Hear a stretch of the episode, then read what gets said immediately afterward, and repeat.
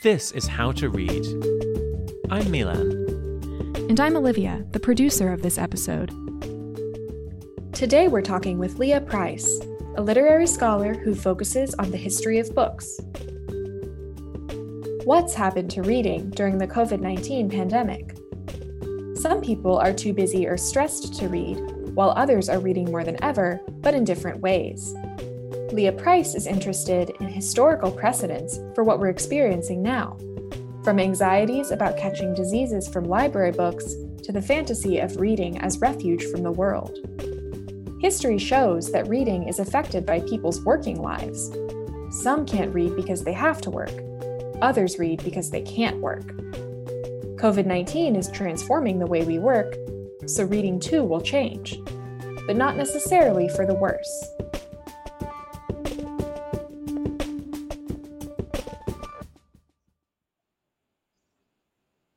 Leah Price, welcome.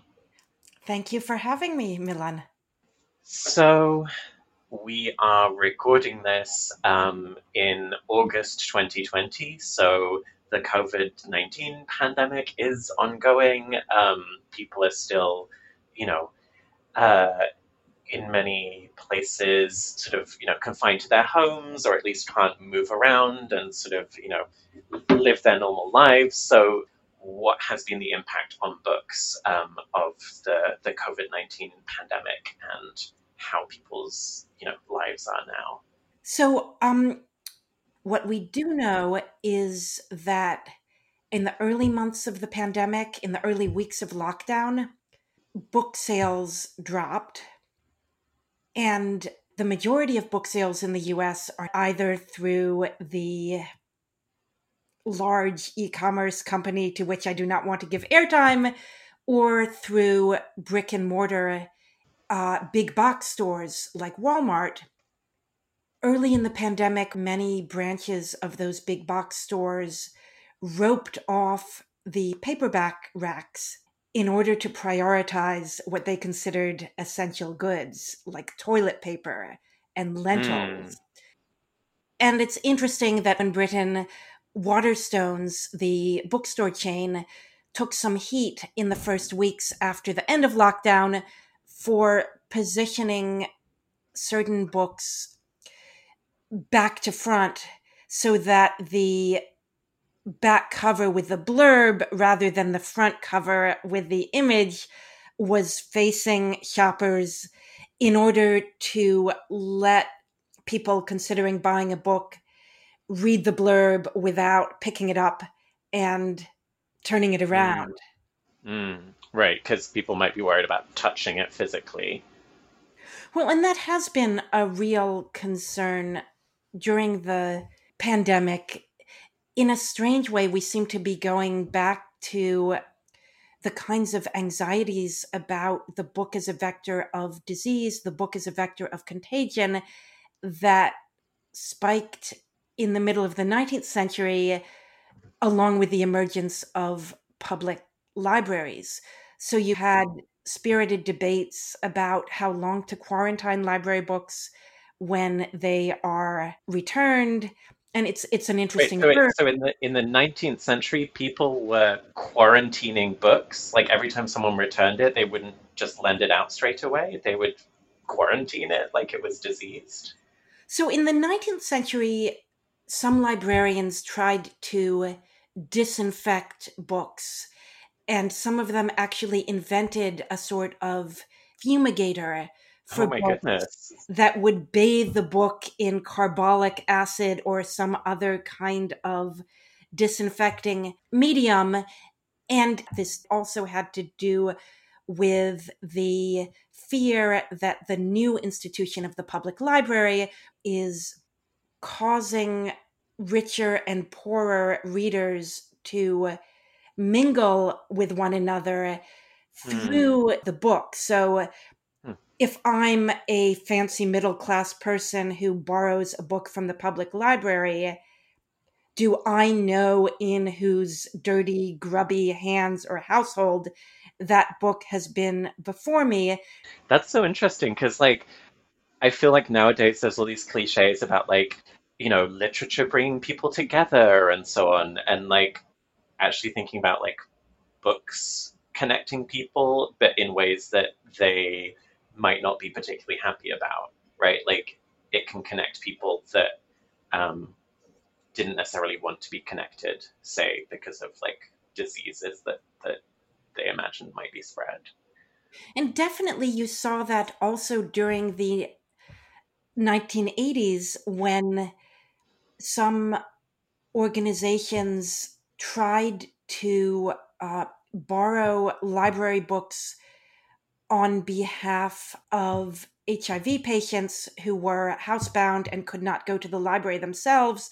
And certain libraries in the United States refused on the wow. grounds that they did not want their books entering those households. So I think you're right that the circulation of books concretizes all kinds of fears about connection and contagion. Mm. I think there are also interesting questions emerging about the relation of the book to the home.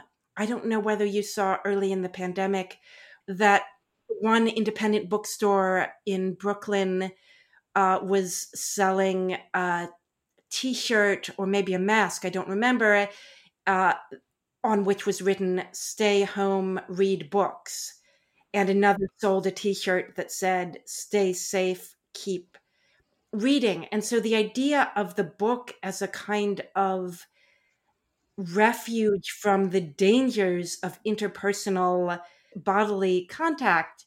This is a very old idea of the book. There's a 19th century conduct book by a writer named Charlotte Yonge that tells girls there are so many hours of your life that you must sit still that a book is your natural resource when you read a book, it doesn't skin your knee, it doesn't get the uh, it doesn't get your clothes dirty. And so decorous, seated, indoorsy kind of thing to do. So, on the one hand, we have the book as a safe space, a socially mm. distanced activity. On the yeah. other hand, we have the book as a vector of disease. Right, but also, I mean, just with it, I think it's maybe a little bit more like obvious to us now with that 19th century example of giving advice to, to women readers, but like it seems like there's something potentially quite moralizing about this, right? Like stay stay home, read books. It's like accusing people who choose not to read books of spreading disease. Or of course people who don't have the choice people right. whose work is essential, people who would lose their job if they don't physically venture out into the world. And I think you're right that mottos like stay home, read books do crystallize a kind of middle class, professional class smug like moral self- superiority. Exactly, a sort of smug self congratulation, not just about the practice of reading, but about the taste for reading. Mm. That makes it a marker of class superiority confused with moral superiority. Yeah. I I mean I think that's that's that's so interesting. I you know, books can seem like such like um, inert objects, but then actually the the people that are kind of interacting with them that's that's such a like human side to books. Right, and that might take us back to your original question about what's happening to reading under COVID era lockdown, because if you look not just at when and where people read, but also at who reads, in general, in the developed world, the people who read the most are women, children, and old people. So it's everyone who is withdrawn from the paid labor force. Reading is hmm. what you do when your time does not have cash value. because reading is really a question wow. of opportunity cost. And now during the pandemic, we see new times that are being made available to reading at the same time as for certain kinds of essential workers, there is clearly a lot less reading time available. Yeah. So that's, I mean, I feel like you're really shifting my perspective on the world, just in that, like, the sort of stereotypes of reading as like feminine. It sounds like you're saying it's not because of anything to do with like femininity inherently, but actually to do with like whose whose time is like paid versus unpaid, who's you know valued as a worker versus who is not. Is that right? Right. So so that from one perspective, you could claim that the housewife figure reads more because of characteristically feminine empathy and imaginativeness. But from the other perspective, you could say that that figure reads more because there is an absence of opportunity cost in the dedication to a book of time that could have been spent earning money.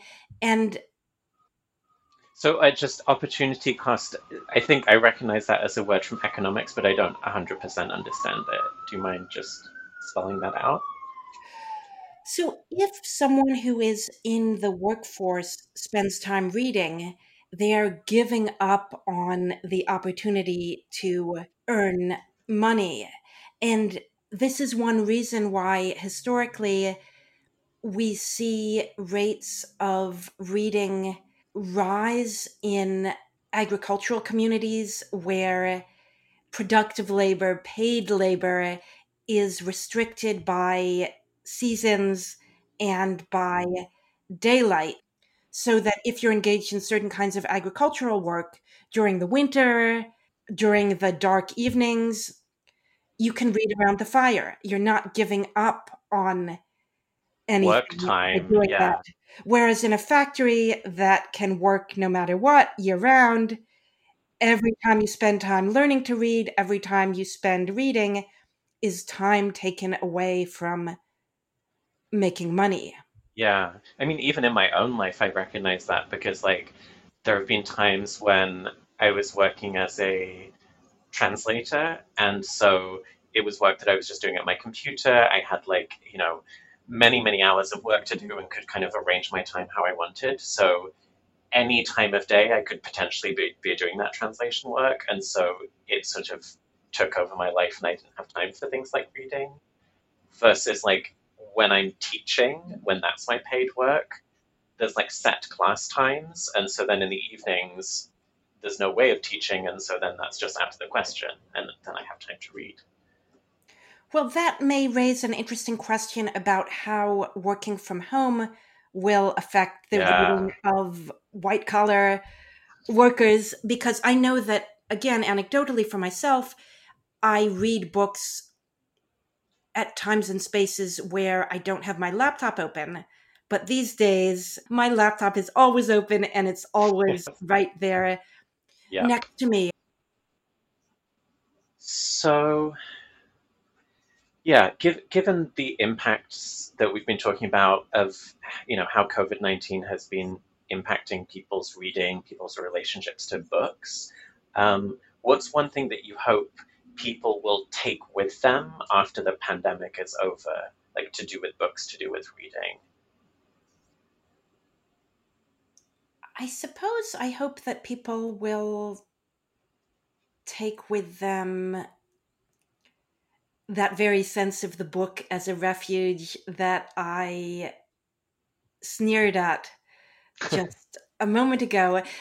I'm very suspicious of a tendency to use the book as a stick to beat digital media or social media with to treat the book as a kind of not smartphone that can restore kinds of focus or attention or psychological depth that digital media threaten.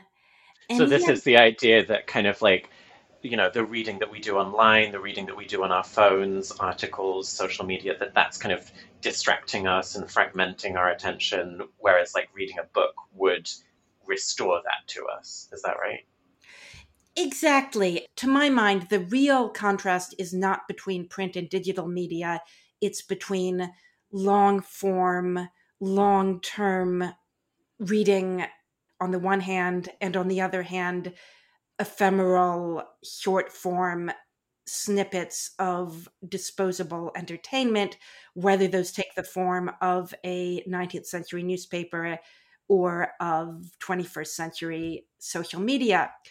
All that said, well, I just I I love that because then that also suggests that like worries about like the death of the book or like you know the digital destroying books it's like no if if what we care about is like long form reading, then that can survive as ebooks, that can survive as audiobooks, that can survive, yeah, that that's not bound to a specific object that we call a book. Right.